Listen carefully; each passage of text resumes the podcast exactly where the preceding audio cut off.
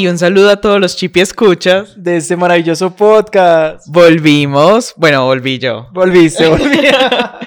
Volví yo y venimos con uno de mis temas menos favoritos del mundo. Pero que conoces, conoces Ah, sí. y sufres. Conozco y sufro día a día. Bueno, el día de hoy estamos aquí con nuestro negro. Entonces, ¿qué negro? ¿Cómo estás? Bien, bien. Pues, pero no es negro de forma racista, es negro porque ese es el apodo de ese parcero. Sí. Todos le decimos nuestro negro. Vamos a hablar as- por qué conocemos a nuestro negrito. A ver, eh... Mi negro es una persona que conocí desde el 2020 recientemente. En estos amigos que yo te dije, la otra vez conté aquí en el podcast que había conocido como yendo al obrero, conociendo gente de la forma antigua. O sea, no como que por redes ni gente con que estudio, sino como era antes Amigos por asociación. amigos por asociación. Entonces conocí a este parcero y él es, es una persona facilitadora de experiencias increíbles. Ah, bueno, vamos a hablar del tema. Nuestro el tema del día de hoy es el trabajo. Hoy vamos a hablar del trabajo, de, del- del- de, cómo, hemos, de cómo ha sido el trabajo en nuestra vida como humanos, cómo lo hemos, perce- cómo lo hemos percibido. Y podemos decir que el negro es una persona muy trabajadora. Parece muy camellado. Si uno le escribe a las 3 de la tarde, a la 1 de la mañana, a las 5 de la mañana y siempre dice que sí. Negro, ¿cómo estás? Bien, bien. Muy trasnochado. Muy trasnochado de tanto trabajar. De tanto trabajar. anoche trabajo mucho. Sí. Sí, antes del tema de hoy es el trabajo, eh, lo vamos a abordar con él, él también es chef y tiene mucho conocimiento sobre la cocina, ha trabajado en muchas partes, entonces queríamos eso, queríamos una persona que, que haga de todo, que sepa de todo. Y no ha tenido un solo, pues no ha tenido solo como que chef y, y trabajador, no, ha tenido demasiados trabajos en muchas cosas, o sea, ha trabajado hasta internacionalmente. en otros otros Internacionalmente, países. sí. ¿Qué puedes decir de eso, negro? Ah, uno sale a comer mierda a todas partes, definitivamente. No, no solo se acostumbra con la de acá, sino que se va a buscar nuevas experiencias. Una mierda internacional. Sí, así, culos de otros colores. Bueno, negro, te voy a hacer la pregunta icónica del podcast. ¿Cuándo fue la última vez que estuviste a Chipil? Yo vivo domingueado todos los días de la vida. Todos los días, bien, domingo, semana. Vives chipil. Sí, Vive yo vivo Chipil. ¿Y al- algún motivo, razón o qué? No, esa es, esa es tu forma de vivir. Creo que dejé de correrle tanto a todo. Y, y, y vivo ahí como mirando cositas del pasado y me gusta. Y eso me ayuda. En ocasiones como que me analizo mucho por eso. Me parece muy bacano. Si ven que es que es que el negro, polifacético, me encanta. Es verdad, es verdad.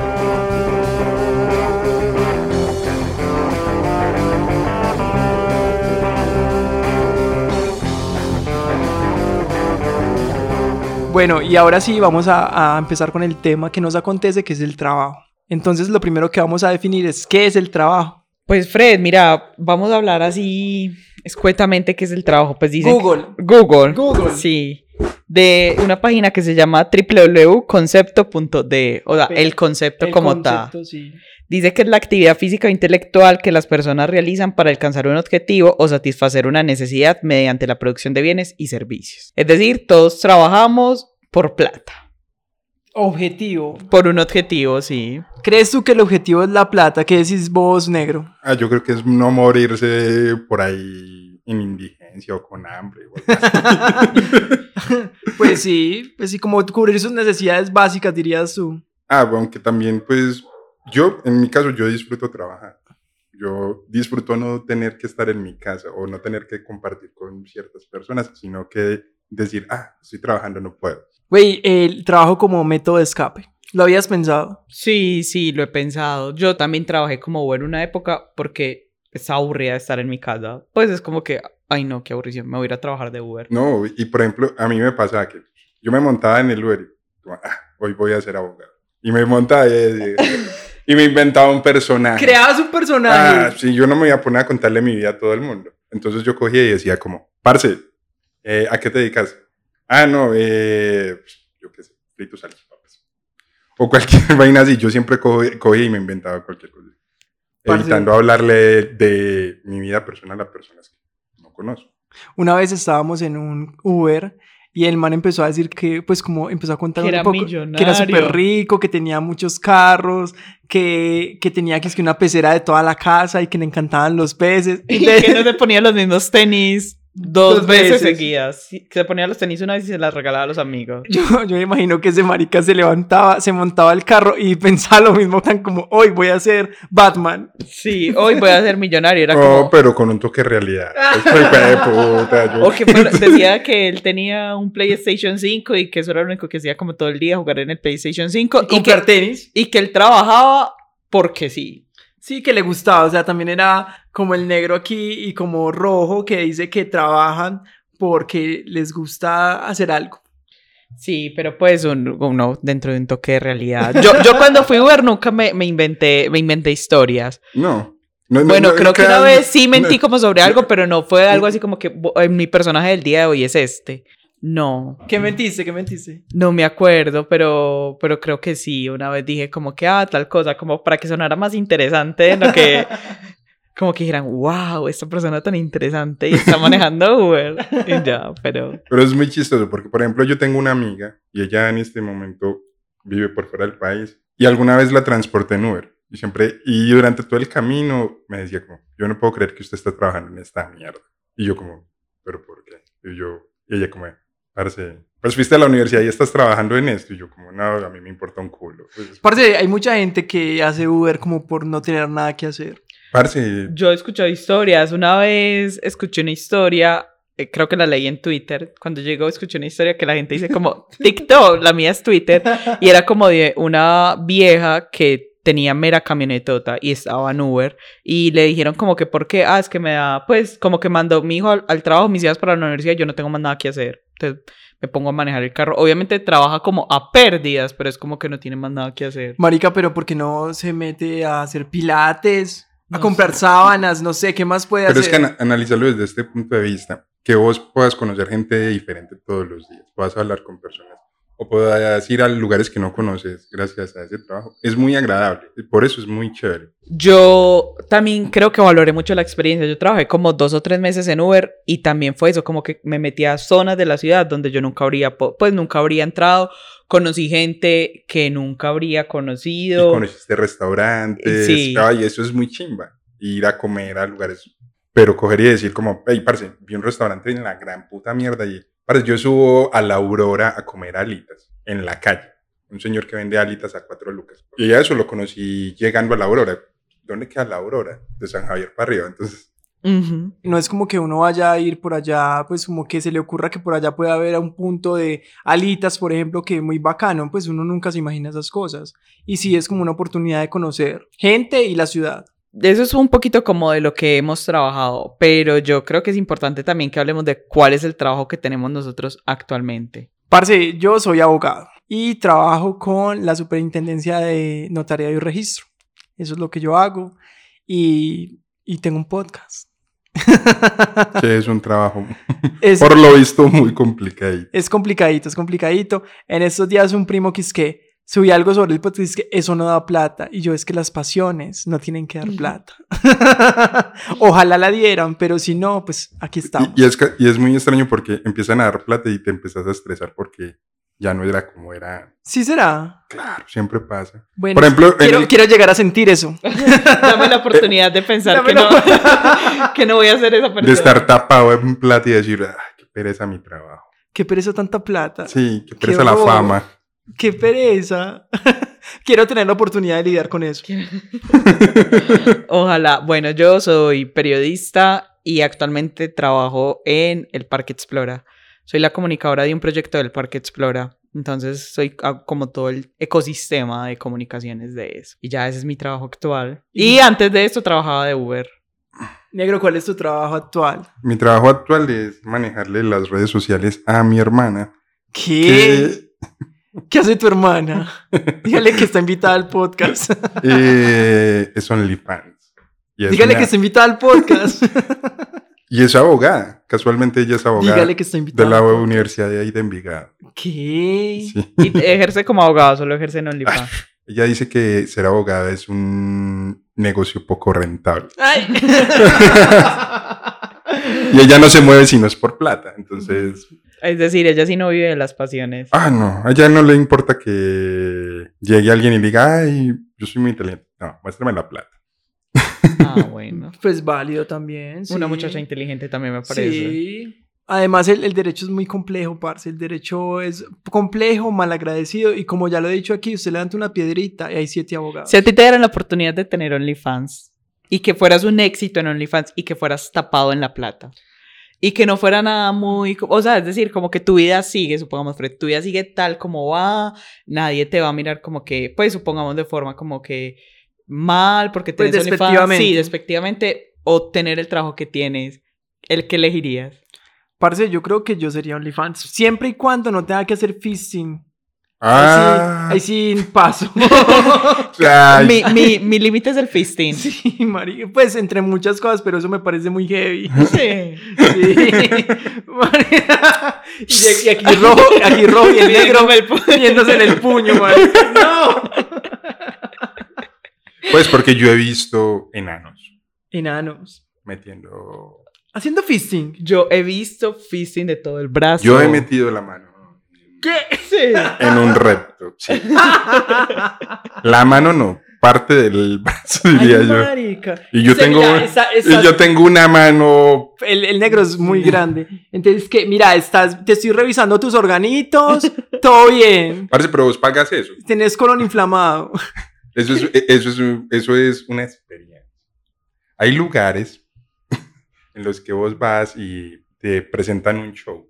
Ujú. Y esa noche el show central era eso.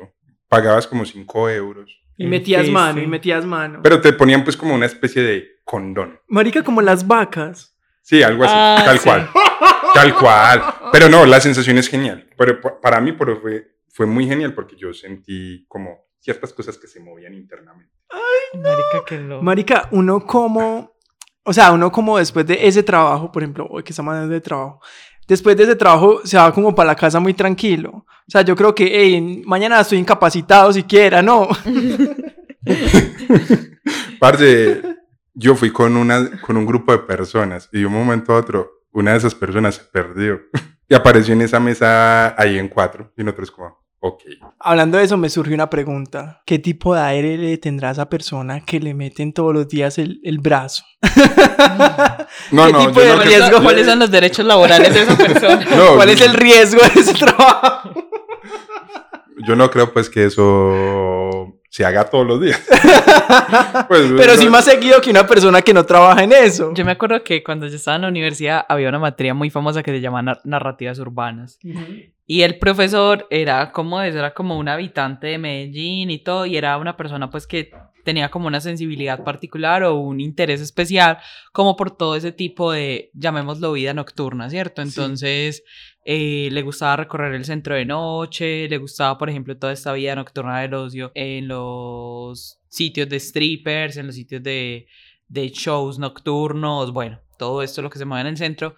Y él nos contaba que había un show muy famoso en Medellín, que era una, una vieja, eh, que era bailarina, bailarina pues erótica, entonces como que llegaba, yo no, yo no, no recuerdo muy bien y tal vez estoy diciendo algo que no es, pero lo que recuerdo es como que se acostaba, se ponía de, en, en la cabeza, se abría de piernas y hacía que la vagina succionara como una botella de spray. ¿Qué? Entonces luego era como una fuente, la expulsaba. Entonces ese era como el show de acá. Personas con superpoderes. Yo no creo que esa persona hiciera eso todos los días tampoco. Parce, me crea otra pregunta. ¿Cómo se lavaba después? ¿O todo endulzado? No, pues imagínate. Parce, el pegoche de... El pegote que le quedaba en la no. cuca. Sí, sí, alguien le dio la grandiosa idea de, de decir que la lecherita era una muy buena opción para los genitales. Puta, y eso después no lo quita nadie. Sí, es un pegote ni el hijo de madre. No, pues ahora imagínate uno ahí abierto de piernas. Con la spray. La fuente, entonces por chorritos. Para y sigue.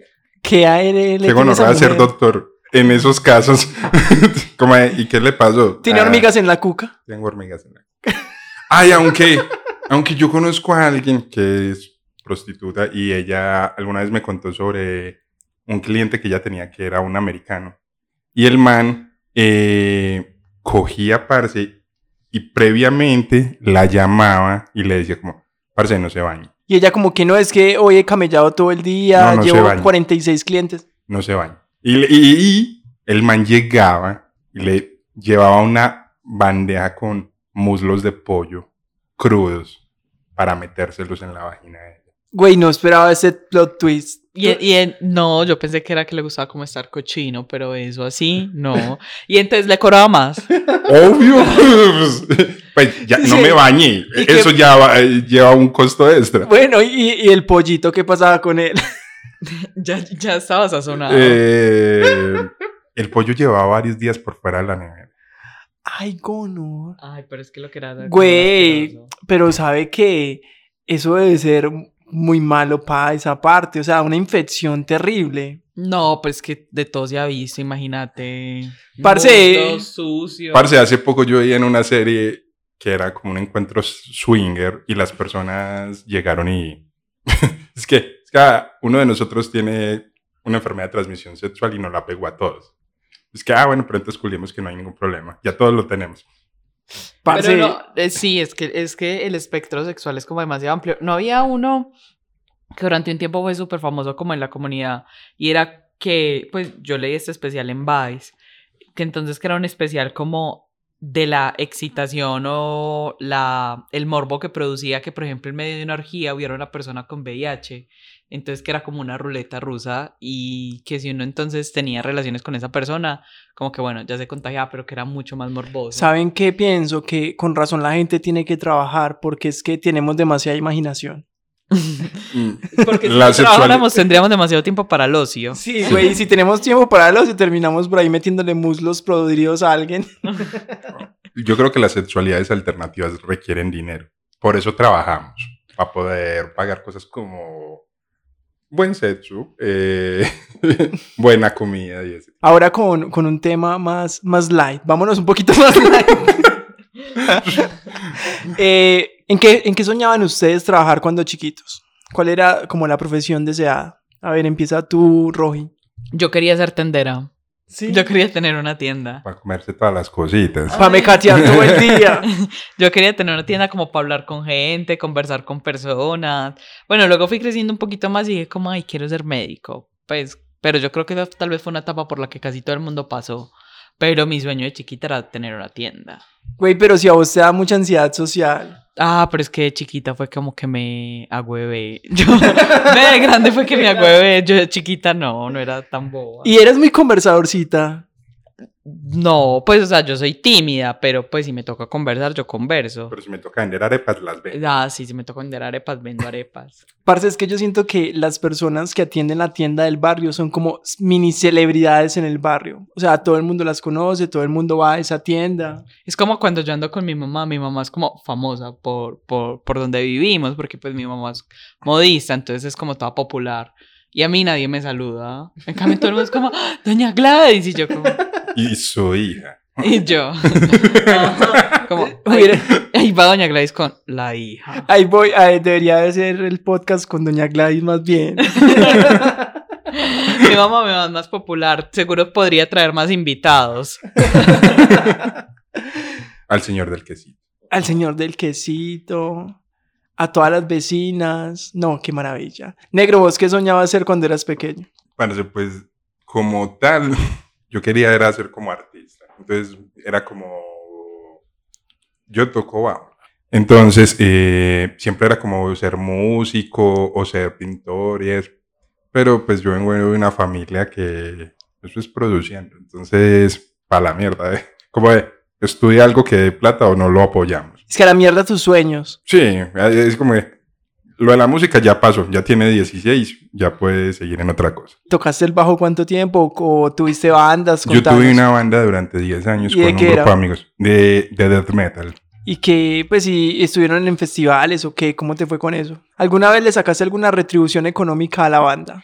Parce, sí, de hecho yo vivía de la música ¿Qué? Entonces, ¿por qué no seguiste? porque tenía que terminar la universidad. Pero vivir de la música es como que te daba para pa varias cosas. A nosotros nos patrocinaba una disquera y fuera de que nos patrocinaba una disquera, nos patrocinaban tiendas. Entonces teníamos ropa en cantidades, tanto así que la regalábamos o la vendíamos y conseguíamos más dinero con eso para hacer. Y ahí nos dedicamos a hacer conciertos también. Entonces cuando nos dedicamos a hacer los conciertos, conseguíamos un montón de cosas con patrocinio. Entonces vivíamos de eso. Realmente éramos un amigo y yo los que nos dedicamos a eso. ¿Y cuánto, cuánto, por ejemplo, fue como el pago que usted dijo, como que, uy, esto fue mucha plata? Parce, una vez traímos una banda de Chile y tocamos con ellos y donde queda Los Verdes de la 80, antes de, después de la Villa La Burra, Sí. eh, que es un segundo piso. Parce, hicimos un concierto ahí porque nos lo prestaron así gratis, el local. Llegaron casi como 500 personas y pagaban boleta como a 3 mil pesos en ese entonces. Sí. Y era un platal, nosotros salimos como que con 500 mil pesos cada uno a comer lo que, A lo comer que en no los teníamos. a comer lo que no teníamos y después a pagar deudas. No, parce, con la música es como de no quedarse quieto, creo yo. Ujú. Parce, yo soñaba ser, creo que veterinario, o sea, creo que yo mucho en esa onda de, de los Thornberries, ¿sí se acuerdan de esa serie? Que era una niña que hablaba con los animales. Ajá. Y también siento que era muy fan de, de Discovery, pues como de, ¿cómo se llama? De Animal Planet y todas esas cosas. Entonces yo, pues como que cuando ese señor, el cazador de cocodrilos, el que tenía ese programa, se murió, yo sí quedé muy impactado porque yo sí lo veía mucho. O sea, yo era muy fan de ese señor. Así de Irw- Irwin. O sea, eh, ese. Parce, entonces yo era muy fan de los animales y yo dije, bueno, lo mío va a ser veterinario. Después eh, dije como no, la odontología. La odontología es lo que yo quiero. Pero te gustaban puras cosas como por la rama de la salud, ¿no? Muy raro, ¿cierto? Como tocar otros seres vivos. A mí eso no me gusta. No. y sé que es chef, tocar seres muertos. Obvio. Ah, sí, pero qué rico. eso sí se me volvió muy paisaje, yo creo. Porque mi papá es carnicero. ¿Qué? y el hijo del carnicero no es carnicero. ¿Usted qué le pasó, Ay, a mí me decían el carnicero. Sí. Sí. Es que ese era, ese era mi apodo en mi era, metal. e- ese era mi... Por, es- por eso es que, por eso es que eres el que resuelve los problemas. Porque Sí. otro trabajo del negro es que resuelve los problemas que otros primos y familia tienen. Como que, ay, tengo un problema con esto, vaya, resuélvalo. Pues imagínate, Es que ahí le mando el carnicero. con esa mera mano para hacer fisting y que ya puedo el carnicero, cualquiera le tiene miedo. Sí, a mí me contrataban mucho, mi familia me contrataba mucho para eso, para llegar a pelear. ¿Y te gusta pelear? Creo que eso es una forma de liberarse. Sí. Sí. Qué miedo. Las no, yo creo que todas las personas lo deberían de hacer. Sí, y no, o sea, sabes que yo nunca peleo porque me da mucho miedo que sin dientes o sin un ojo, que me revienten un ojo. ¿Nunca has pensado en eso mientras vas a pelear? Ah, es que usted está tan cegado de lo que quiere hacer que a usted le importa un culo. Sí. Parce, a mí me da mucho miedo quedar ciego por una pelea. O sea, yo siento que es una preocupación que sí he tenido. Sí. O quedar mueco y no poder comer hamburguesita. Pero es que a las personas con gafas no les pegan en la cara. Ah, pero es que yo no uso gafas todo el tiempo. Pero normal, uno se defiende. Pero cuando se pelea se las quita. Se, se emputa y se las quita. Me emputo Así, y tiro las gafas. Muy Clark Kent. Como Clark Kent, pero, sí, pero sin poderes. Pero, pero tú sí es, pues, o sea, como que, uy, tengo mucha rabia, pero no voy a pelear porque me pegan. Pues, o que, o es que nunca te ha dado una pelea así no ciega. sé, mi, mi instinto de supervivencia empieza como a dar pasos hacia atrás. O sea, como seguir alegando, pero como que "Ey, no, ya esto está escalando mucho. Entonces mi cuerpo empieza como a alejarse. Sí, no. Sí, qué pelle. Yo no, yo evito las discusiones. Lo que te estaba contando, yo... Es que yo he visto las discusiones de una vez un guadapazo, tac. Sí, no, a mí no me van a llegar a empujarme ni nada de esas cosas. Yo no, yo no permito eso. Yo- a mí no me va a venir alguien a gritar y eso. Que yo cojo y le doy la espalda o cojo y me volteo y le pego. Ay, marica. Pero no... O sea que vamos a invitar al negro para la pro- el próximo episodio que vamos a hablar de peleas. Ya saben, pues, el de peleas lo vamos a hacer con él. Listo. no, es que haga, no es que haya ganado muchas peleas, aclaro. pero ahí tienes, Que pelee no quiere decir que sea un éxito peleando. Yo tengo un amigo que él ha tenido unas peleas y me cuenta las historias de las peleas. Y deberíamos invitar al negro y a ese parcero al- a ese episodio de cuando hablemos de peleas. A ver quién pelea primero. A ver quién pelea primero. Se ponen a pelear ahí. Se ponen a pelear. Si se, Lo, lo, lo narramos en vivo. si se ponen a pelear, sue- sueltan los micrófonos. Estamos reuniendo fondos para Chipil Podcast, entonces vamos a armar una pelea entre estos dos manes Hagan sus apuestas. para comprar micrófonos nuevos. eh, ahorita estábamos hablando, un poco más temprano, sobre qué haríamos si trabajáramos y viajáramos al pasado. Entonces yo estaba diciendo como no, yo sería muy volver al futuro porque yo me llevaría como librito de apuestas y haría una gran apuesta y ya, no haría más nada. Pero por ejemplo, negro, ¿tú qué harías si te fueras al pasado? ¿Cuánto tiempo al pasado? Pues no sé, ¿cuánto tiempo, que, cuánto decís vos? 40 añitos, pues. Eso, en el 83. Yo pensaba mucho, por ejemplo, en montar una cadena, como de algo que ya... O sea, usted quiere ser David Murcia. Como Walmart, ok. ser una de las personas que funda una cadena como Frisbee o como, parece algo así que funcione muy bien, que se venda todos los días, que todo el mundo Uno, en el futuro yo sé que el frisbee va a pegar. Entonces yo, yo, yo voy a montar frisbee primero. Sí, algo así.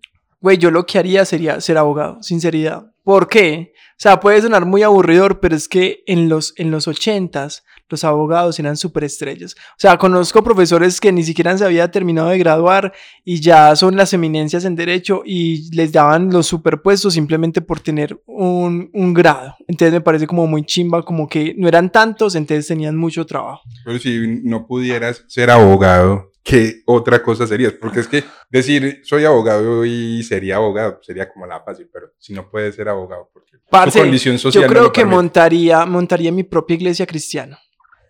Pero sería, o sea, Sí. pero uno tiene que estudiar para montar una iglesia. No, nada, solamente Sí. tener parla. No, no, para estudiar Teología. Teología. y- Ay, eso- y, y los pastores cristianos, sí. ¿Qué? Esos títulos Ay, todos inventados y todos. pe- Mi pero- hijo en la UPB hay te- pero- teología, le toca irse a estudiar. Pero para que lo validen ellos y lo vuelvan parte del club, Sí. usted tiene que ir donde ellos. Bueno, yo montaría mi propia iglesia cristiana y incautaría mucha gente. O una pirámide o alguna huevonada. Oiga, pero es que no, yo a, siento- a ese man le gusta mucho la plata y como la Sí. y ser mil- multimillonario, esas cosas, y uno como que, ah, yo, yo con levantarme un sábado eh, al mediodía estoy bien. O sabes qué haría también, me, me pondría, tendría una banda. En los ochentas creo que tener una banda había ser- sido muy chimba. Ay, yo también sería música. Sí, ah, tendríamos nuestra banda, listo. Tendremos una banda juntos. Y yo haría apuestas. Pues me- yo sí me llevaría un librito de apuestas como para poder sobrevivir. No todos podemos tener la misma suerte del negro de que vivamos de la música. Listo. Y ya hablamos de, de lo que trabajaríamos hace 30 años. Pero ahora, ¿cuál es su trabajo soñado del futuro? O sea, como que ustedes digan, en ese momento yo me sueño trabajando en esto. Parce, yo creo que yo seguiría con mi podcast. O sea, que el podcast pegara tan brutal que yo pudiera vivir de eso. ¿Saben yo qué, qué soñaría? Yo creo que yo a veces me sueño como siendo profesora de alguna escuela. Pues, o sea, obviamente esto es muy soñado porque me sueño siendo profesora con un salario así bien alto de una escuela rural. Escalofo- Es- escalofonada por allá en Básicamente en el- 33. En, el, escalafón 14, creo que el 14 es el más alto. Básicamente en el escalafón 14. no, tú vas a estar en el 46. Obviamente, yo voy a ser casi que la, la ministra de educación, haga de cuenta. Pero yo tal vez dando clases en una escuela con un muy buen salario. Yo me soñaría eso. O dando, pro- dando clases en la universidad. Dar clases me parece también chimba, sí, me parece Sí, bacano. Yo creo que también me gustaría como esa experiencia de dar clases. ¿De, de qué darías clases vos, negro? Creo que de historia. Sí, yo soy una persona que absorbo información muy estúpida y puedo absorber buena información. Bacano, muy bacano, parce.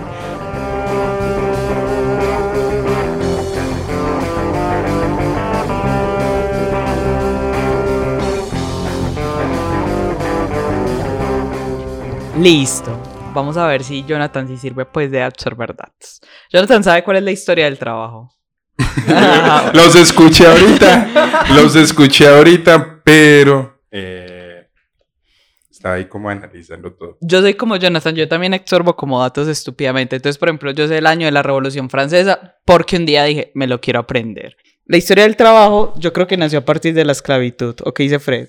Sí, la historia del trabajo empieza como con la esclavitud, todo muy miserable, todo muy sufrido, pues para los esclavos, los que los dueños pues no, no estaban sufriendo nada. Güey, pero eso no es muy loco. Como uno decide que alguien es esclavo y que otra persona no lo es. Por Pues- el color de piel. Eso, eso es verdad, eso es verdad y así es que lo empezaron a hacer, pero con el colonialismo. Pero, Pero antes que... Eh, Por ejemplo, con los egipcios, o sea, todos los egipcios eran iguales, pero uno como decidía que este egipcio no era esclavo y estos, este montón sí. Había una cosa y es que si tu papá era esclavo, como lo que yo ahorita le decía al negro, como de carnicero, como que si, si tu papá es carnicero, tú eres carnicero. Y si su- sus hijos nacían de esclavos, seguían siendo esclavos. Pero no entiendo tampoco, tampoco sé cómo se adquirían esclavos nuevos. Por ejemplo, eso se sigue haciendo en la actualidad. El sistema de castas en la India se presta para eso. Ah, sí. Eh, si tú lavas letrinas, tu hijo va a lavar letrinas. No va a- tu hijo no va a poder salir de ahí.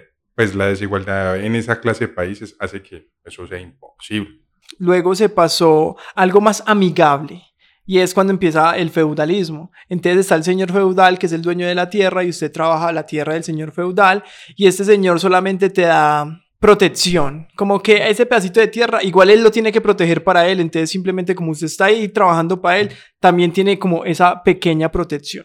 El feudalismo es como de la Edad Media, ¿no? Sí. Y ya yo creo que ahí la gente como que empezó, empezó tal vez a hablar como, hey, pues deberíamos agremiarnos, no sé qué, como por todo el tema de los oficios. Entonces Sí. los artesanos, los comerciantes, y ya ahí empezaron como a crear academias, creo yo, o que como, como entonces la academia de la herrería. Entonces el herrero, que era como el maestro herrero, luego el capa- capataz, pues no sé cómo se le llama. Pues la persona que es también herrero y trabaja con el herrero dueño del negocio, como el oficial. como el oficial, y ese man tenía su salario y ya después estaba eh, los aprendices. Que los aprendices es cuando vos estás haciendo judicatura o prácticas de la universidad, no te pagan nada. A mí me pagaron las prácticas. A mí no me pagaron ni un solo peso. ¿A vos te pagaban? Y me daban hasta el almuerzo. A mí, me, Ah. a mí me pagaba, a mí también me pagaban el mínimo, me pagaban salud, ARL, creo que era lo que pagaban, pensión, si no. Y el almuerzo tenía un bono y me costaba como 3 mil pesos diarios. Parce, yo tengo algo que me parece muy pelle y es como que si vos trabajas con comida, porque además que cuando hiciste tus prácticas fue en lo de chef, ¿cómo no te iban a dar almuerzo? O sea, como esos lugares que no le dan comida a sus empleados en un negocio de comida me parece como súper pelle. Pero ¿cuál conoces así? Hay muchos como de comida rápida y así que simplemente la gente no le dan almuerzo a sus empleados. Sí, yo conozco, por ejemplo, el McDonald's y McDonald's todos los días te da tu, tu, tu almuerzo, lo que No. tú quieras de la carne. No, y muchas cadenas y muchos restaurantes lo hacen porque realmente llevar alimentos de externos al lugar de trabajo y que, por ejemplo, tu empleado se, se enferme por eso es sumamente delicado. También has visto que hay empleadores que no le dan, no le dan almuerzo o comida a sus empleados. No, renuncian, ¿cómo así? Los que están ahí renuncian. Los, los Sí, empleados bro. del jefe, del chef Rausch. ¿Ustedes vieron esa, esa polémica? No, el Mm. negro la vio, que entraban como por una puerta diminuta en un centro comercial en Bogotá, que era el, Pero- jefe, que es el jefe de Masterchef. Lo que pasa es que estamos hablando del clasismo en base de todo en Colombia. Y es que en Colombia todavía se ve mucho, pues mucho el, el patronismo del jefe, como que se cree el, el dueño del mundo por tener un plata o por tener un negocio. Eso me parece también tan pelle. Pero es que eso es algo muy latinoamericano, ¿no? Pues, o sea, como que en Latinoamérica es tan difícil conseguir algo que uno medio consigue algo y uno ya empieza como a, a creerse. Pues y hay gente obviamente que le afecta más que a otras. Después del feudalismo empieza el proletariado.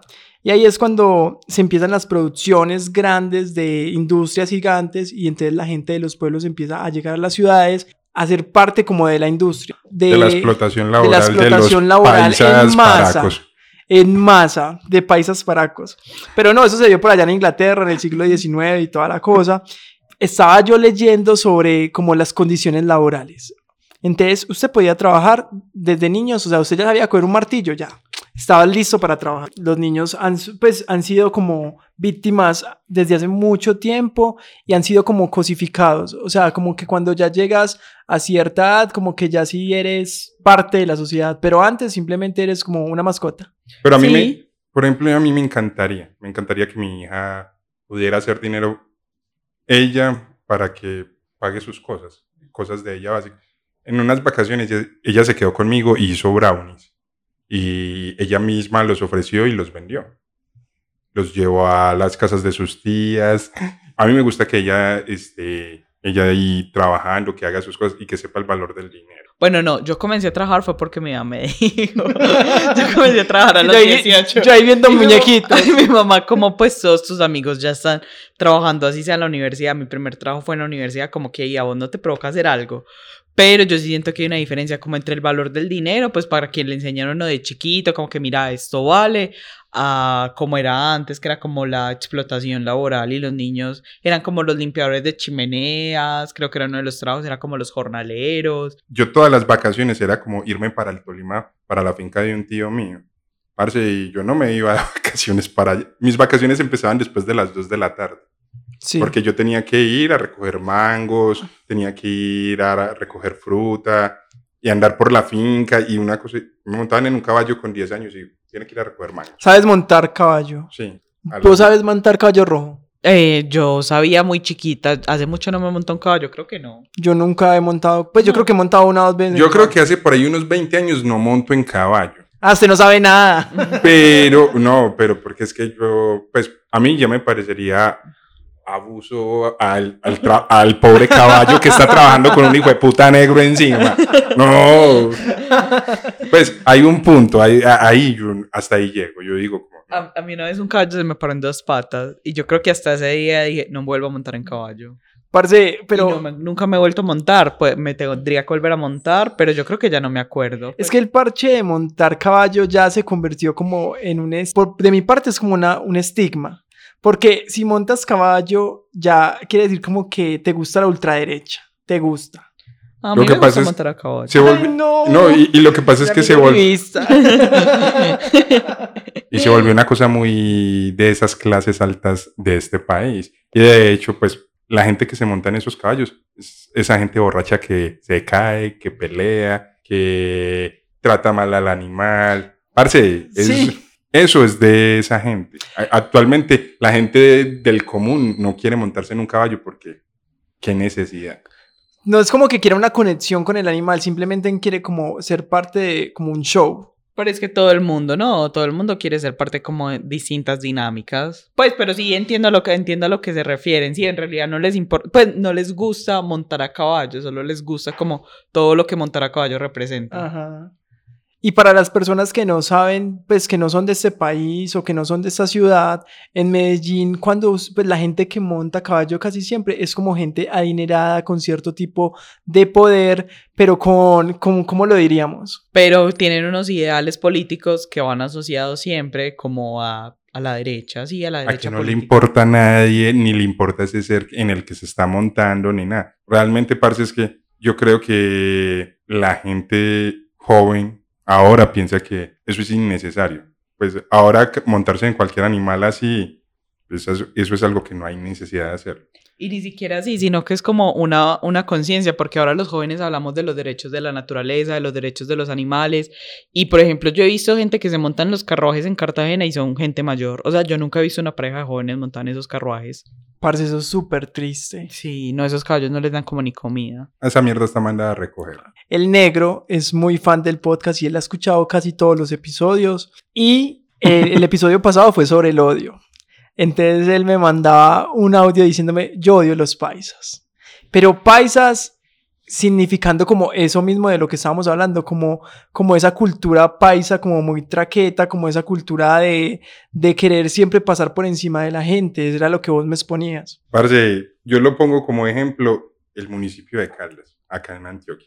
Sí, Parce, ese municipio es el lugar más chimba que tiene Medellín. me encanta. Pero cuando ves a toda esa gente borracha por allá por la locería, Sí, sí, sí. eh, con sus caballos y sus camionetas y esos estereotipos de narcotraficante o de político de muy dudosa procedencia, parce, ahí es donde uno dice como, ah, Ser paisa es un karma para las personas que Para somos diferentes. para mí lo fue. Y ser paisa y vivir en otra parte y decir, por mí no vuelvo, eso es un mero estigma.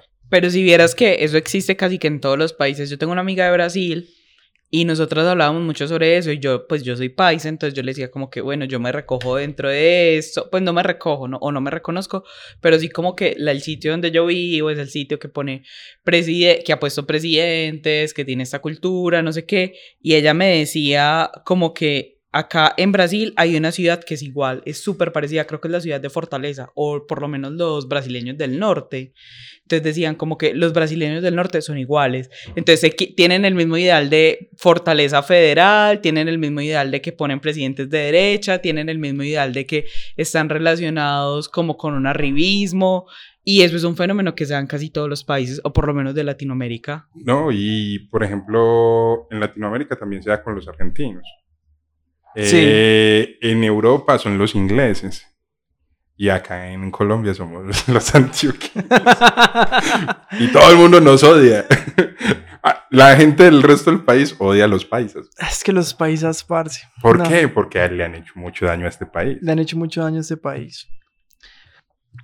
Entonces ya en el siglo XIX llega la democracia, llega el movimiento obrero y el Estado interviene y dicta por fin leyes laborales y se empieza a proteger al, al trabajador como la parte débil de la relación laboral. Y ahí es cuando todo empieza como a mejorar, pero tenemos años, años, siglos de historia de esclavitud, de feudalismo y por eso yo creo que también hay tanto hijo de madre por ahí que se cree todavía el dueño de la gente porque te contrata. Todavía, todavía hay gente que, pues eso se ve muchísimo. ¿Ustedes ¿Cómo? Dilo. no vieron su sesión de HBO? Succession, parce, bueno, la empecé y dije que gonorrea a toda esa gente, no soy capaz. O sea, no- la veía como por morbo, pero al último ya dije, no, no soy capaz con esta gente. Pues Me caen porque... todos mal. Me Pero es que esa, es- esa es la es gracia. Esencia, es que esa es la esencia de la gente verdaderamente rica. Que les importa un culo todo. Pues porque es que nosotros llamamos rico al que tiene una camioneta. No, Pero es el, un que, poco cagado. pe- pero el que el que puede viajar a otro país cada día si se le da la gran, la gran gana. Esa gente es la que realmente Domina el mundo. Domina el mundo, pues. O sea, la gente que- como ese señor que pues en la serie que es dueño de un como una plataforma de telecomunicaciones de varios canales, varias cosas, ese señor sí controlaba el mundo. Lo que, lo que pasa Logan es que. Logan es el, el papel del man de dueño de la Fox, eh, este señor Sí. Ajá. Y ese señor, o sea, esa gente sí tiene el control de, de- del mundo, por decirlo así. Y, y eran tan malas personas que yo no fui capaz. Y si quieren ver gente rica, verdaderamente rica y verdaderamente pelle, vean esa serie. Está en HBO, se llama Succession y, y es muy encarretadora. Y Sí. acabó hace poquito, hace ocho días sacaron Hace el ocho días se acabó y es muy buena. muy buena. Ahí se da cuenta que uno es muy pobre. uno. Parce, sí.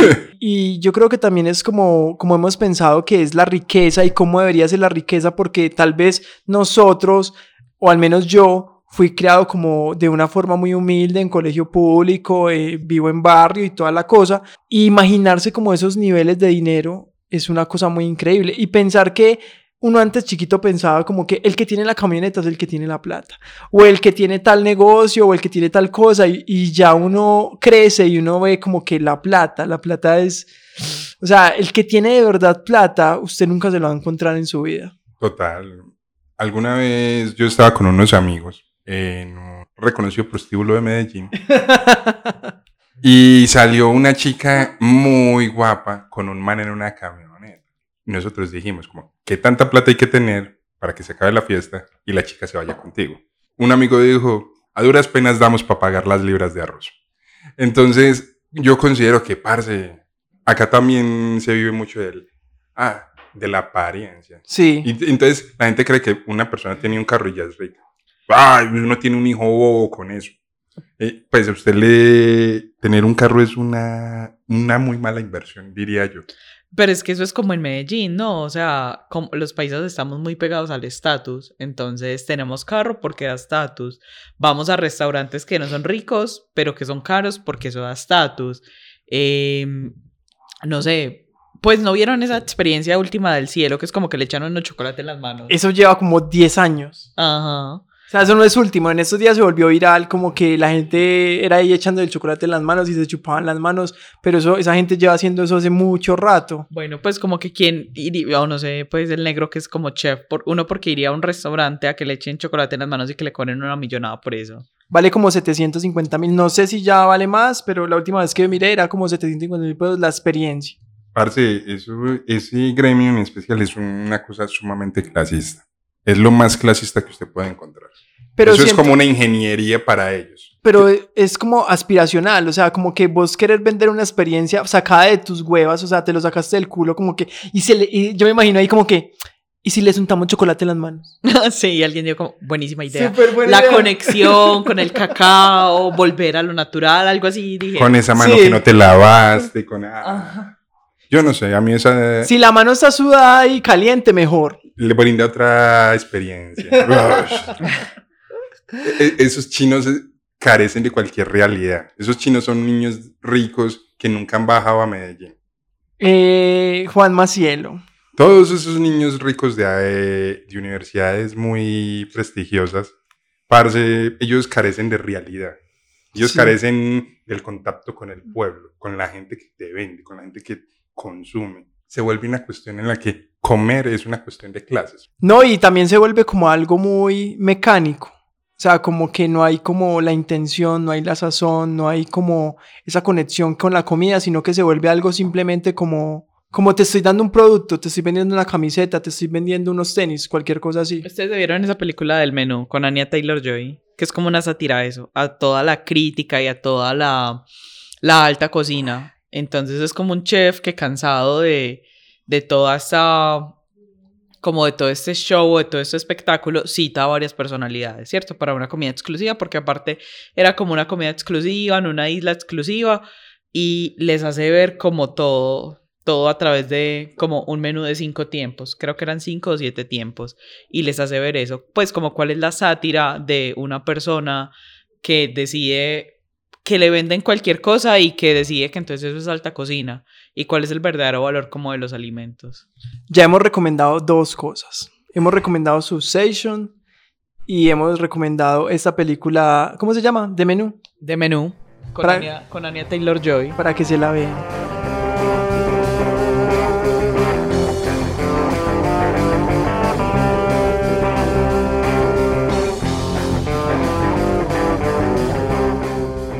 Ahora vamos a contar en qué hemos trabajado.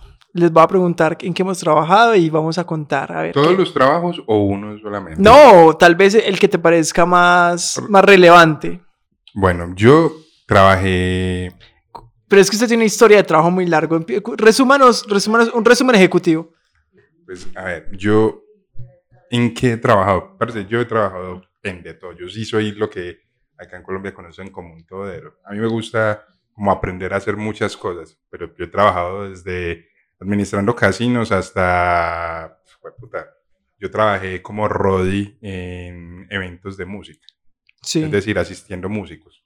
Finalmente, yo creo que con el trabajo que más me encariñé fue con... He tenido malos jefes. Eh, he tenido muy malos jefes. Pero yo creo que todos los trabajos que tuve cerca al mar los apruebo totalmente. Digo, ¿Cuál como toda ¿Cuál la mierda que me comí en la vida se justificaba porque salía del trabajo y me iba y me sentaba al mar. ¿Qué, ¿Cuál fue el primer trabajo que te sacó de la ciudad? El primer trabajo que a mí me sacó de la ciudad como tal fue que me llevaban para la finca de mi tío como tal y se me pagaba un sueldo, me mantenían allá evitando que yo me volviera una persona muy conflictiva y evitando pues ser el macho. Eso fue, yo pasé mis vacaciones en Ibagué, en un pueblo que se llama Saldaña, en el. Tolima. Y eso es una finca de recolección de mango y, y de arroz. Ese trabajo fue muy, muy valioso para mí por el hecho de que, parce, el trabajo duro de campesino, ese tipo de cosas es, mm, pues, te hace valorar mucho el llegar a una oficina, a un trabajo, pues, notas el trabajo que lleva un producto el cuidado, todo eso. Creo que ese también fue un muy buen trabajo. Y ya como chef, El mejor trabajo que tuve fue un restaurante mexicano. ¿sí? Me lo entregaron prácticamente porque no lo sabían administrar y cambié el menú, cambié todo, hice menú ejecutivo, todo el cuento y pasaron de tener cerrado eh, a vender en un día 3, 4 millones de pesos. Ujú. Que pues eso en un restaurante pequeño es mucha ganancia. Y lo disfruté mucho, pero el dueño ya después quería llegar con sus ideas y mi mierda, me voy. Y ya lo- los trabajos como que te han hecho viajar. Parce, pues yo trabajé para un spa, ese spa pues tenía sedes en varias partes y pues la experiencia siempre de salir es muy chimba. Ya después te das cuenta que vas, como lo dije al, al principio, te vas a comer mierda en todas partes. Eh, eso de emigrar, parce, es que te miren feo, que te odien sin ninguna razón, perderte, parce, en la ciudad, no conocer. Creo que ese trabajo implica que salgas. Un chef que se queda en su ciudad es una persona cómoda, pero creo que sí, viajar en, a cualquier parte, así sea un pueblito y eso. Vos, Rojo, ¿qué trabajos recuerdas? Yo creo que yo tuve dos trabajos muy representativos. Yo fui auxiliar en Cine Colombia y a mí eso me enseñó mucho acerca del otro, ¿cierto? De cómo tratamos a las personas eh, que están trabajando para nosotros. Entonces ya me un auxiliar de cine, un auxiliar de una tienda, un mesero, por ejemplo. Eh, eso me enseñó muchísimo como sobre eso, como la humildad para poder, porque obviamente después de eso yo dije como, pues no es como que yo fuera mera mala, pues con los meseros, pues mera, sino que yo decía, pues a veces, por ejemplo, un mesero puede ser grosero con uno o puede como no, tener toda la buena atención, pero yo como, puede que esta persona ya esté cansada, porque a veces yo tenía turnos laborales de 14 horas y yo ya estaba cansada y yo decía como que, uy, yo no puedo atender a otra persona más o si no ya, pues como que ya exploto.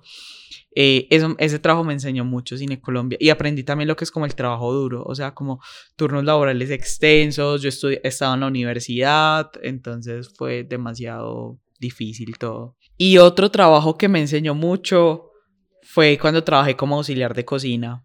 Trabajaste como, eso no lo sabía. Sí, yo trabajé como auxiliar de cocina en un cat café de Medellín que se llama La Gatoría. Entonces yo era auxiliar de cocina y también aprendí mucho. Pues siento que, siento que eso me hizo conectarme mucho con los trabajos que son del hacer, que es algo como con lo que yo he hablado siempre, ¿cierto? Que a mí me gustaría volver a un trabajo donde haga. Entonces yo era como la auxiliar de, de la chef, entonces era como pique esto, lave estos platos, haga esto, haga tal cosa y también me pareció como bello esa experiencia. Güey, meros trabajos. Yo creo que todas las personas deberían de trabajar en un bar o en un restaurante, todas, para que aprendan a valerse por sí solos en muchos aspectos. Güey, yo siempre he querido trabajar en un bar y nunca se me ha dado, nunca. Pues no sé si lo haría ya, pues ya uno como pues haciendo otras cosas. Ah, pero es que si, si, uno va a cumplir 30 y está trabajando en un bar, revises. Sí, yo creo que a mí la experiencia por lo menos del restaurante me enseñó demasiado y el hecho de estar cansado y tener que servir y tener que... Porque yo primero fui, fui dos veces auxiliar de cocina en dos restaurantes muy distintos. En uno era un café, que era en la Gatoria, aquí fue donde comencé, y luego trabajé en Arborio, que es un restaurante de, de, comida, pues que nació como en la UDA, creo, y ya se ha ido como popularizando. Y también como auxiliar de cocina y también demasiado duro. Y yo siento que eso fue una experiencia necesaria pues para uno aprender, tal como dice el negro, como que uno necesita trabajar en un restaurante o en un bar para, para saber muchas cosas y para apreciar muchas cosas también.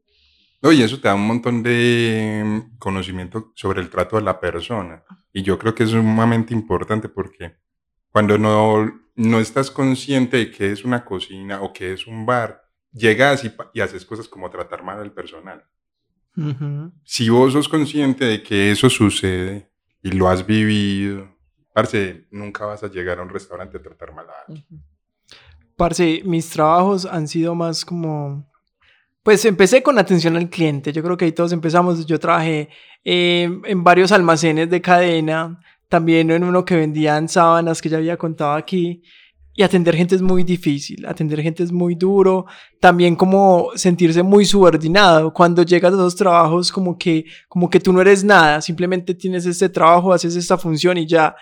Trabajé en una empresa que hacía investigaciones para Azura y mi jefe, es que los jefes, como decía el negro ahorita, los jefes, mi jefe era un ex tombo de ultraderecha. un tombo pensionado y ultraderecha. Bueno, uno cree que se, que se, puede poner muy mal. Se da cuenta que hay alguien que estaba más cagado que uno. Parce, fue una experiencia terrible. O sea, fue terrible porque el man era con su ideología siempre. Eso fue en el 2019, entonces estaban como todo esto de las protestas que estaba muy, muy heavy.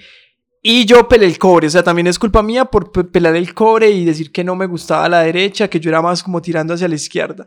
Y entonces el marica ya siempre me tiraba, siempre, siempre me tiraba. Y él tenía una actitud patronista también. O sea, él, él era de los que este fin de semana fui a tal parte y a, a montar caballo. O sea, él era de esos parches.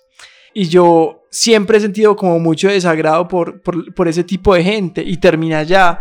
Y yo renuncié yo renuncié porque ya, o sea, el man una vez me gritó delante de, delante de todo el mundo porque, pues, por, por una bobada que no tenía nada que ver con sí, con mi trabajo y mis funciones. Y yo creo que ese ha sido de los trabajos más difíciles que he tenido. Lo que pasa es eh, que yo creo que trabajar con personas que chocan totalmente ideológicamente con uno. Sí. Es demasiado complejo. Entonces yo creo que en esos casos lo mejor que uno puede hacer es hacerse el maric. ignorar totalmente el hecho de que está trabajando con esa persona. Parce, es muy difícil. Ya lo otro es que, eh, pues no, ya trabajos como abogado, ahí ya tengo un poquito de estatus, entonces ya siento que tengo cierto respeto de la gente hacia mí por si quiera tener un cartón. O sea, es raro, no sé si lo que estoy diciendo es una abogada, me lo estoy inventando, pero siento que cuando llegas con un título ya a una empresa o a un lugar, es como que, bueno, este man es el abogado que va a hacer esto. Y así tú no sepas cosas, siempre como que te van a hacer, pues te va a llegar otros profesionales a explicarte cosas de una forma mucho, pues mucho más cómoda.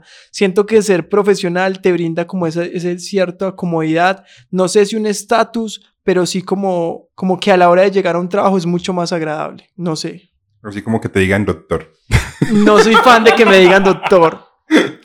Que me digan doctorísimo príncipe del universo. Yo en definitiva solo diré abajo el trabajo, arriba los oficios.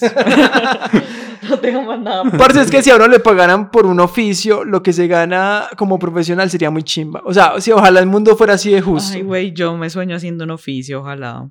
Negro, contanos la historia más loca o extraña o random que te haya pasado con el trabajo. Parce, yo tenía un jefe que en serio no soportaba. Parce, me hizo contratar todo el personal y finalmente eh, los empezó a echar de a uno y me quedé con una sola chica y esa chica, parce, la padeció con ese man. Era grosero, ese man es un asco de ser humano. Trataba mal a la esposa delante mío. Yo, yo siempre me quedaba como, uy, qué mierda este man, parce. Un día me dejaron atendiendo el restaurante y la esposa se quedó conmigo. Y la esposa me cogió y me dijo como, usted se debería de ir conmigo. Y yo como, ah, ok. ¿Y hacia dónde o qué? No, irse conmigo, usted me entiende. Y yo como que, no estoy entendiendo. Y yo como de, ah, ok. Señora, dígame, dígame por favor. Y ahí mismo, era una mujer muy guapa. Y yo como que, eh, sí, de una, vámonos. Y me fui con ella y al lunes volví y renuncié. ya como que, ya como que me le vine a esa mujer en todas partes y ahora me toca verle al marido ahí. Yo no, yo me voy. es que no me aguanto estas condiciones. sí, estas condiciones de trabajo no, no me permiten mucho. Y ya salí y me fui yo como que no debía haber hecho eso. y después de eso no me meto con las esposas de la gente con la que trabajo. Ah, no, no hubieras caído en cuenta antes y no hubieras de, no haber sabido. Sí. Entonces ya, te, entonces ya tienes nuevos códigos. Sí, uno va forjando nuevos códigos. Uno va diciendo como no te acuestes con eso, no, no copules con tu familia y esas cosas para que no tengas problemas.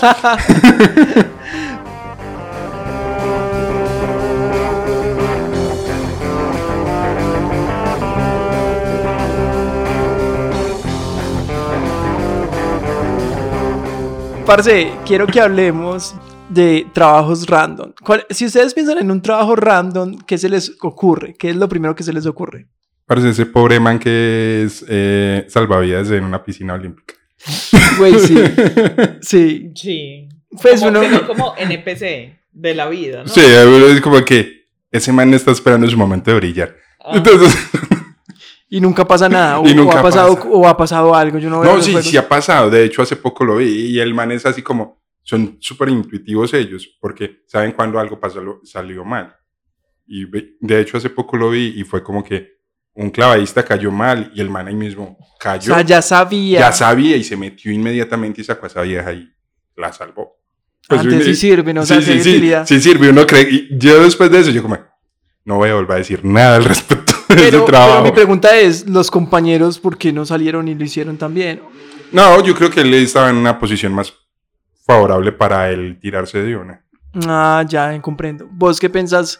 ¿Cuál es el trabajo más random que vos Ah, pues no, no es muy random, pero es como los para y siga, los que mueven el letrito de para y siga. Uy, a mí eso me parece demasiado aburrido. Parce, eso es mera chimba porque eso siempre es como en una obra, en una construcción, y el parisiga no está haciendo fuerza, solamente está ahí. y, ese, pare, y- y siga, ese pare, trabajo, siga. y, y saben que ese trabajo se, se lo suelen dar como a esa persona que suele ser muy floja. Como que, ay, parece que presa mandar a hacer a esta persona algo. Este man no sabe Anda. hacer concreto, para y siga. Vaya, párese allá. Sí, no, yo no podría con un trabajo, o sea, yo no podría con un trabajo así. Como con un trabajo que sea solo de mover una pala, no, o sea, como que no. No, por ejemplo, los, los que monitorean eh, cámara. Ah, sí. Ay, parce, qué fastidio estar uno sentado todo el día mirando un televisor. eh, que nadie me esté robando los gansitos. Eh.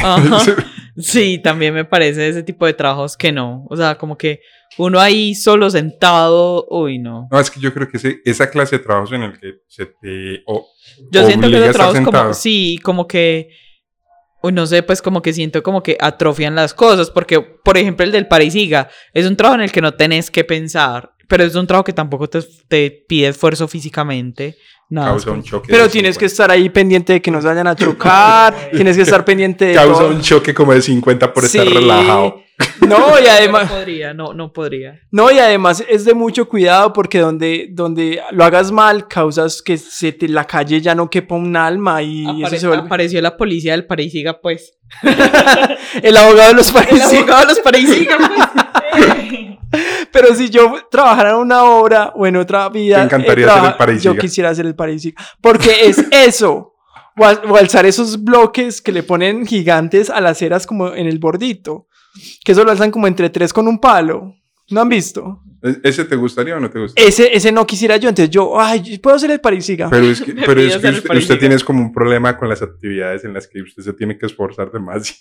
Tú tendrías trabajo de oficina. Sí, a ti te encanta el trabajo de oficina. A mí me gustaba hablar cosas con ustedes, pero bueno.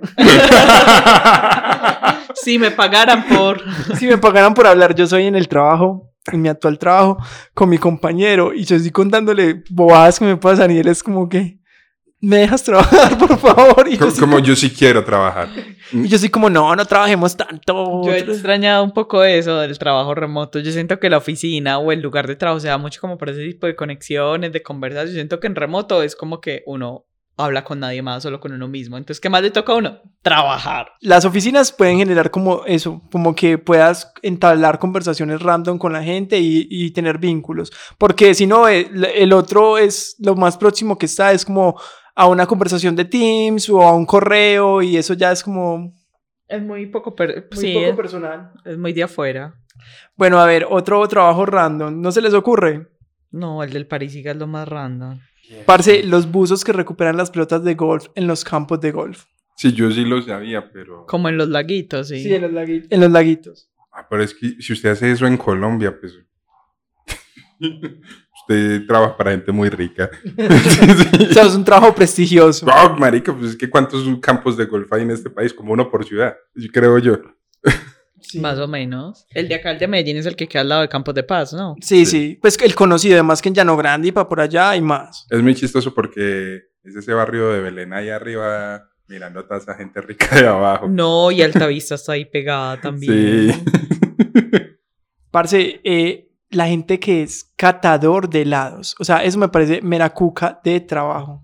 A ver, sí, yo podría, por ejemplo, supongamos ser Tulio Recomienda. ¿Tú podrías ser Tulio Recomienda? Yo, en el 2014, cuando estaba en el boom de Tulio Recomienda, yo le dije a mi amiga Laura, Laura, ¿qué tal si hacemos algo así? Recomendamos restaurantes o polas o cualquier cosa. Ella, ¿y sabes qué me dijo ella? Es que eso ya lo hace Tulio Recomienda. Y después la industria foodie, ¡boom!, explotó y perdimos la oportunidad. Pero si le soy sincero, ¿Qué? en el gremio de la gastronomía, parce, ese man es un pelmazo. No, además que sí, pero mueve Parce, gente. pe- pe- pero sabes que es como que todo le gusta, todo es bueno. Nadie nunca ha hecho una reseña o ha, o ha dicho hay algo mal de acá. Bueno, yo tengo una amiga que es foodie, que estuvo en el episodio 2 de Chipil Podcast, por si quieren lo escuchan, y ahí pues hablamos con ella de, de la comida y de varias cosas. Arroba Food Journals para que sigan a Cami. No, Cami es increíble. Y lo que ella nos explicaba es que cuando tiene cosas malas que decir sobre un restaurante, simplemente les dice a la persona, al dueño del restaurante, y no se tira al restaurante. Les dicen, bueno, ustedes tienen esta oportunidad de mejora y esto está muy pelle y esto está mal y toda la cosa y ella les da, pero no sube nada a sus redes. Yo creo que muchos creadores foodies lo toman como de esa misma forma, como que, como que para no hacerle mala publicidad al lugar. Si tan fuera crítico gastronómico, se iría con toda que no. yo creo que uno tiene que ser muy objetivo y cuando usted pone su palabra como tal eh, para recomendar algo, usted tiene que ser objetivo. Y, a la hora de ser objetivo, usted tiene que ser claro, sí o no. Parce, yo soy el tipo de personas que si me preguntan, yo digo, no, es una mierda. Ah, que es muy bonito, que el lugar es, y la locación es muy agradable. Es una mierda. Es una mierda. Es, una, mierda en un lugar muy bonito. Porque te, te, están vendiendo, te están vendiendo un lugar, pero no te están vendiendo algo digno. A ver, venga, pero tiene que decirlo aquí. Estamos aquí con otro amigo. Yo pienso que es que la gente ya no se está basando en ir a comer, sino en ir a tomarse la foto al lugar donde va a comer. Totalmente de acuerdo. Y eso es parte del estatus paisa. No, eso es a, nivel mundial, eso está pasando en todo. yo lo digo es porque alguien hizo irnos a un restaurante hasta Llano Grande nada más por celebrar los cumpleaños y tomarse la foto. Ya. Y el lugar era una mierda. El lugar estaba chimba, pero en sí lo que primordial era la foto. Había un caso, ahora que Dani, nuestro invitado, nuestro amigo que está acá, decía eso de de, la, de que la foto era lo más importante. Yo vi un caso en TripAdvisor de un restaurante que se fundó sobre una mentira. Entonces contaban que la gente daba, sí, o sea, la gente llamaba, hacía una reserva y le decían, hay reservas solo hasta dentro de dos años o así. Entonces que todo el mundo como decía, hay tanta demora en las reservas porque es muy bueno. Entonces cogieron un grupo de amigos, hicieron que los calificaran súper bien, que montaran fotos, que dijeran las cosas y el restaurante se sostuvo a partir de las mentiras de la gente que decía. Y la gente simulaba que había ido y decía, me encantó. Pues solo para decir que estuvo en ese restaurante. ¿Y el restaurante existía? No, nunca existió. Ay, güey, qué buena idea. Ideas de negocio. pues finalmente yo creo que sí, ahora se vende la experiencia para que vayas al restaurante y te tomes una foto muy bonita y eso. Pero el trasfondo detrás de la comida es nulo o es cero. Pues la gente no se enfoca en eso. Ay, los platos más grandes, el chicharrón más grande, las papas más grandes, la hamburguesa más grande. Y finalmente no es como, ¿y la calidad de ese producto que te están ofreciendo qué es? Rojo estaba buscando la otra vez eh, la bandeja paisa más buena. Ah, sí, yo una vez, sí. La de la, la, de la mayorista, no lo busquen en otra parte. Esos restaurantes con el super chicharrón y eso, pues, parece, vaya a un lugar tradicional donde una señora lo trata como que no le importara que esté ahí sentado ahí. Esa señora es la que hace la mejor bandeja paisa. O esos barrios aledaños a las plazas donde hay, donde van a comer los muleros.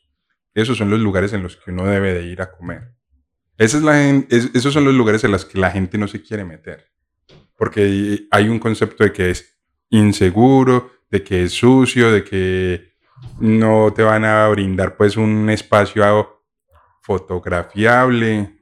Ahora, cuando yo estaba buscando eso de la bandeja paisa, porque quería llevar como una amiga estadounidense, aparecían mucho de eso, es como que la bandeja paisa servían tres pisos o cosas que, la, la cosas que son súper fotografiables, cosas que venden la cultura paisa, entonces como ya un post de Instagram. pero, pero, por ejemplo, que puedas conseguir un chorizo bien hecho o una morcilla bien hecha y no una sintética de esas plásticas que encuentras en un supermercado. Yo creo que eso brinda una experiencia totalmente diferente a la bandeja paisa que te venden en un lugar en el que te tomas fotos vos sos fan de comer por ahí en la calle, o sea, ¿cuál es, como, cuál es tu, cuál es tu, como el, el, lugar que usted dice como, como que nadie conoce y vos vas allá y vos lo disfrutas?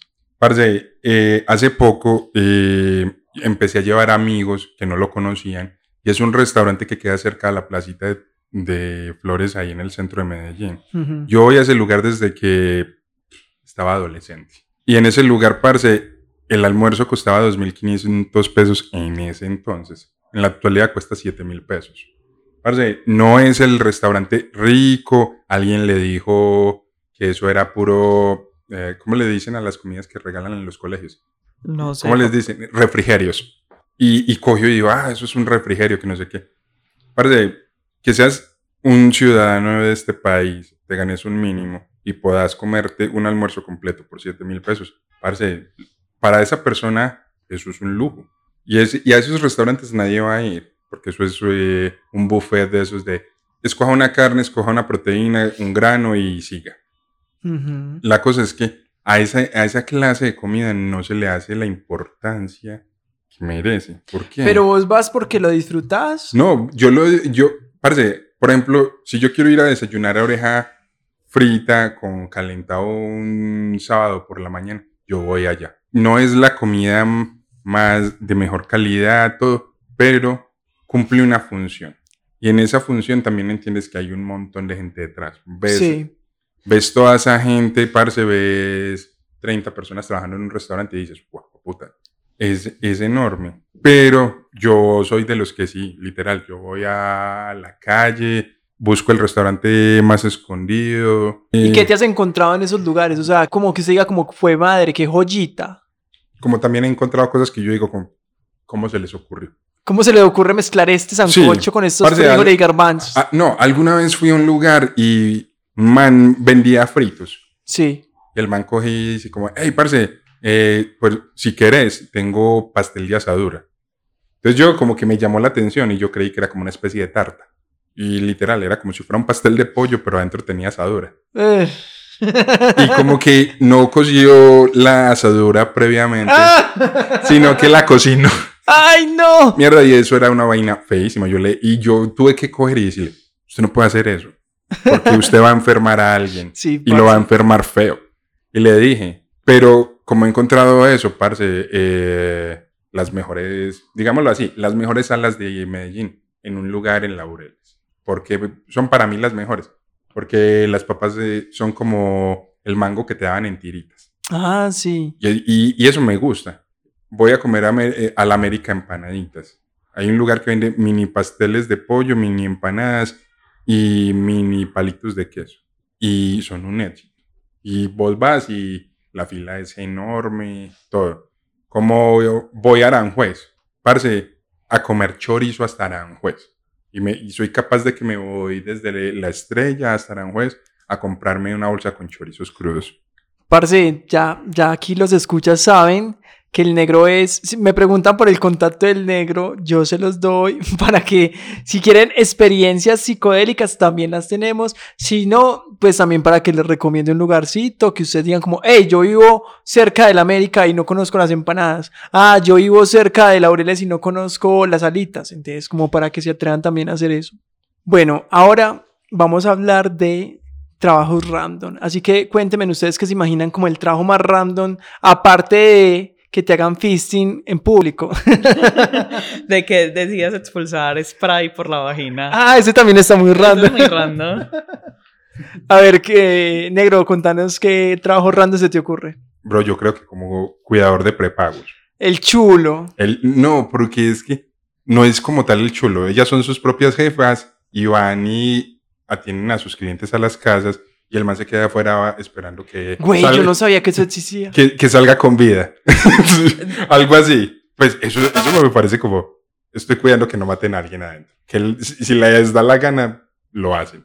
Pero eso es raro. Güey, ¿y cuánto le pagará la vieja al man para que se quede ahí? Pues normalmente, Depende de las horas. Normalmente es como el conductor también. Entonces Sí, es es como- todo el combo. Conductor escolta, ¿no? Ajá. Un servicio que no sabía que se podía pagar. Pero, o sea, normalmente... la- Claro, ¿cómo así? El, por el sexo se viene pagando hace siglos. No, pero no por el que cuida a la que tiene sexo. O sea, yo pensé que era el chulo. Vos, Rojo, qué trabajo random así se te... Ay, es que cuando yo pienso en trabajos random, pienso como en trabajos de NPCs. Entonces yo pienso como el del parisiga. Una persona que sea el parisiga de, de algo me parece un NPC. Es como que, pues, ¿qué más hace? Nada, hasta ahí. Parce, el Parisiga me parece gran trabajo. Ay, no, Fred. Si yo pudiera trabajar en una obra, sí, pues si yo nunca hubiera estudiado y trabajar en una obra, yo quisiera ser el Parisiga.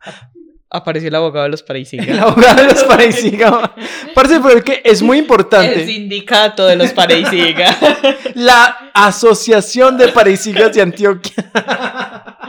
no, no. Parce, o sea, un pareisiga puede hacer que una ciudad colapse. Piénselo. Bueno, O que una persona muera. O que una persona muera. pero sí, o sea, vale, gran labor, ¿cierto? O sea, hay muchas labores, como, como también el, el guarda de seguridad que se queda viendo las pantallas, muchas labores que son muy importantes. Pero yo pienso, yo no podría ser pareisiga. Pues yo no podría. Es que eso de estar ahí como echado es muy maluco. Ay, sí. Porque Pues ese es- chaval está paradito. No, está sentadito. está- Mientras los otros por allá cargando bultos y el pareisiga ahí. No, no, no, no podría. O sea, no podría con el tedio del paso del tiempo. O sea, las horas se te harían eternas. Yo creo que no. ¿Usted se Yo creo que es imagina muy entretenido. uno ocho horas parado al sol y al agua y como que... Güey, puta, faltan seis horas. No, por eso no podría, de verdad. No. Marica, y hablan por el radiecito como, hey, ya, Hablan ya. con otros pareisiga que no tienen nada más por decir. O sea, como siga, pare, ya. ¿Qué más van a decir? Como aquí hay muchos carros, entonces. Pero no sería como mejor solo hablar una vez y decirle como, bueno, un minuto y después va usted. Calcule un minuto y en un minuto. No, porque no tendrían radios. Ay, pues, también, ¿qué necesidad de hablar? O sea, es que piensa que es como el trabajo más tedioso del mundo. Me da chimba. A ver, otro trabajo como que la persona parece que no hiciera nada. Otro, que la persona parece que no hiciera nada.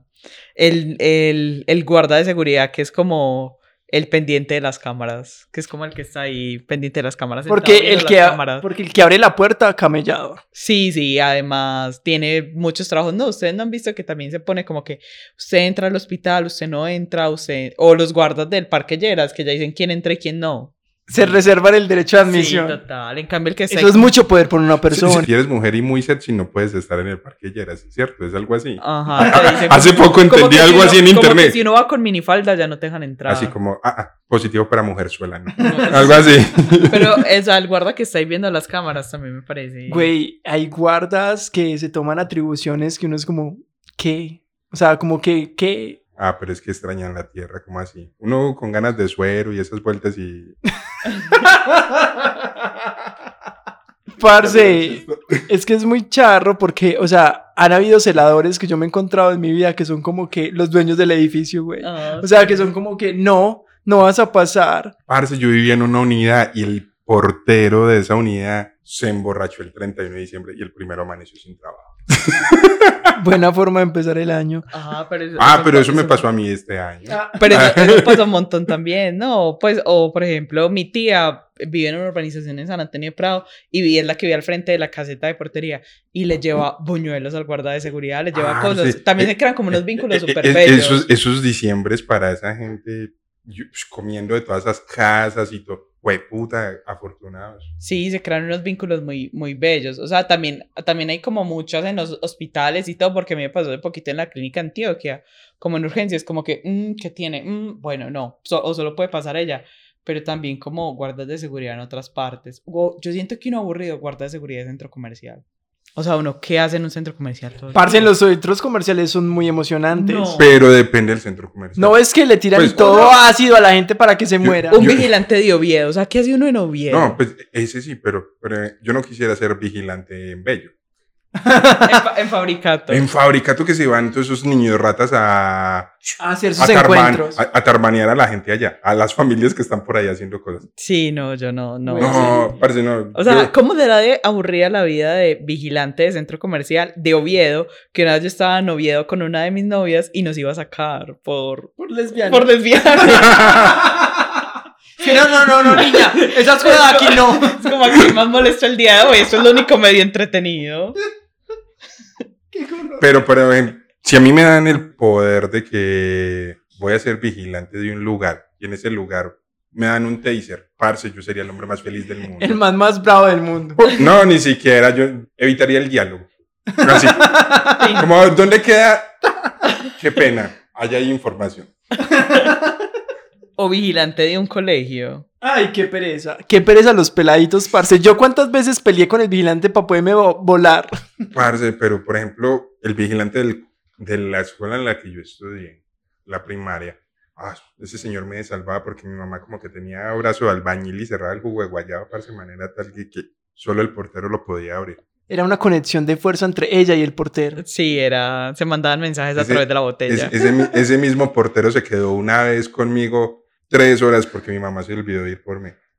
Traumas de la Ay, a, infancia. mí también, a mi mamá también se olvidó una vez de ir por mí. También me pasó, pero no en el colegio, como en un curso que yo estaba. Y tuve que llamar a una tía mía que me recogiera. Parce, a mi mamá la llamaban y estaba dormida. Se levantó y dijo como, "Ey, algo me falta. Puta, tengo dos hijos y los dejé en el colegio. Parce, aquí recapitulando las experiencias de estas dos personas de los traumas de la infancia, que hablamos de eso. Testeador de olores. Como, mira si esto huele a culo o no. Culo de la mañana. Así.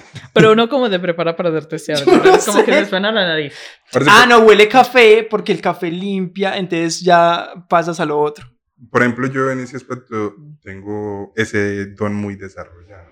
Entonces yo disfruto de muchos olores que tal vez otras personas no lo van a hacer. Parce, el olor a quebrada recién llovió. No, pero no nos vamos para por allá, pues. como- Ah. Eh, yo- yo- No solo. Como, más, más fetiches. Sí, no, ni siquiera tiene que después Ajá. llegar a... A mí me gusta el olor de la madera, de las cosas. Pues, tampoco es como a empezar a sobar contra algo. Como un gato ahí Ay, con como, el mueble. ay, este olor a pintura fresca. Güey, paseador de patos. Ah, parce, los patos son unas mascotas geniales. Güey, en estos días vi como un pato atacaba a un man o un ganso. Es que yo no sé la diferencia entre pato, ganso y cisne. O sea, así me cuesta. Uy, los cisnes son unos piros. No, Entonces, de más que era un cisne. yo todo lo que sé de eso es del patito feo, ¿no? Que los, el cisne era lindo y los patitos eran... El, los cisnes eran los lindos y el patito era el feo. Pero hasta que abren la boca. Eso es como ver a una persona que le faltan dientes. Parce, qué miedo. Entonces había un pato, ganso o cisne, no sé, que estaba atacando a un man y decían que esos animales eran mejores que los perros para cuidar fincas. Parce, yo conozco una gente que tiene un pato y un pitbull. Ay, marica, y es la mejor compañía porque el pato como que tomó actitudes de pitbull. Entonces, eso es detrás de su hermano perro. Y es como, ah, ¿qué me van a decir? Tóqueme ni veres. Ay, Pero así. Pero es esa- que lo- los patos son como tombos, ¿no? son todos aleteados. Y de hecho, acá en Itagüí hay unos tombos que tienen unos patos. tienen un pato y un perro. Ay, no lo Ahí sé. junto, ahí junto a la iglesia, junto a Productos Bimbo, ahí hay un parqueadero y ellos tienen pues como sus cosas, sus carros de la policía y eso ahí. Y eh, tienen un pato y un perro. Las mascotas de equipos deportivos, ¿ustedes qué piensan de eso? Ah, a mí me parece lindo ese trabajo, como los perritos, los peluches. Sí. Pero sí bailan y esas cosas. Sí, y saben hacer capoeira. Capoeira. Sí, ah, no, pues. y porrismo, sí, son te. Si saben breakdance, si tienen estudios en danza, estos que hombres. Pues Sí, por- porque sinceramente las borristas sí están mandadas a recoger. Parce, ¿ustedes se acuerdan de Triunfos Robados? Ay, creo que nunca me vi la peli completa. Yo sí me la vi, no la recuerdo muy bien, pero sé que la vi. Pero eso era como que súper importante, las porrisas. Ay, como que, uy, no, es que Pero esto, es- esto es esas, demasiado. son cosas, esas son cosas de gringas. Eso son cosas de gringas. Sí, el porrismo es algo demasiado americano. Sí, eso es demasiado. Pues las porristas de acá terminan de porristas del Junior y actrices porno. de chica águila. Pues no, mentiras, no todas. Voy a aclarar porque después me van a funear así. Bueno, esos fueron algunos trabajos random aquí que, que presenciamos. Vamos a ir cerrando este episodio acompañado por el negro, por rojo, Con, la, con la actuación especial de Dani, nuestro amigo. con actuación de especial de Dani. Ahí sacó toda su furia de haber ido por allá a pagar eso tan caro. No vayan a llorar, no vayan allá, no grande a comer, que eso no vale la pena. Ay, a mí, a mí una vez me pasó también con un restaurante, pero se llama Bonomia, que queda como en el poblado. Uy, paga- pagué demasiada plata por una comida demasiado maluca. O sea, como ahora sí de maluca que todavía me acuerdo de lo triste que me puse. Eso debe doler mucho. No, eso es Sí, muy cuando el triste. plato cuesta un montón de plata y tus expectativas quedan por debajo. Uy, parce, eso daña. Y daña la confianza. Uno ya termina y no confías, no confías en ningún restaurante. A mí, yo no sé si a ustedes les pasaba al negro y a Fred, pero yo a veces tenía como una competencia conmigo misma por la que pidiera el plato más rico. Entonces, por ejemplo, como que ella pedía algo más rico y yo era como, pues puta, yo por qué pedí esto tan maluco y ella pidió esto tan rico. A mí me pasa con Cami, yo soy como que compartimos. sí, yo también hago No. compartimos, pero O es que cuando tú tienes pareja o un, o un buen grupo de amigos con los cuales salir a comer, no es una opción comer solo. No es una, sola, no es una opción no compartir el plato. Pues te toca.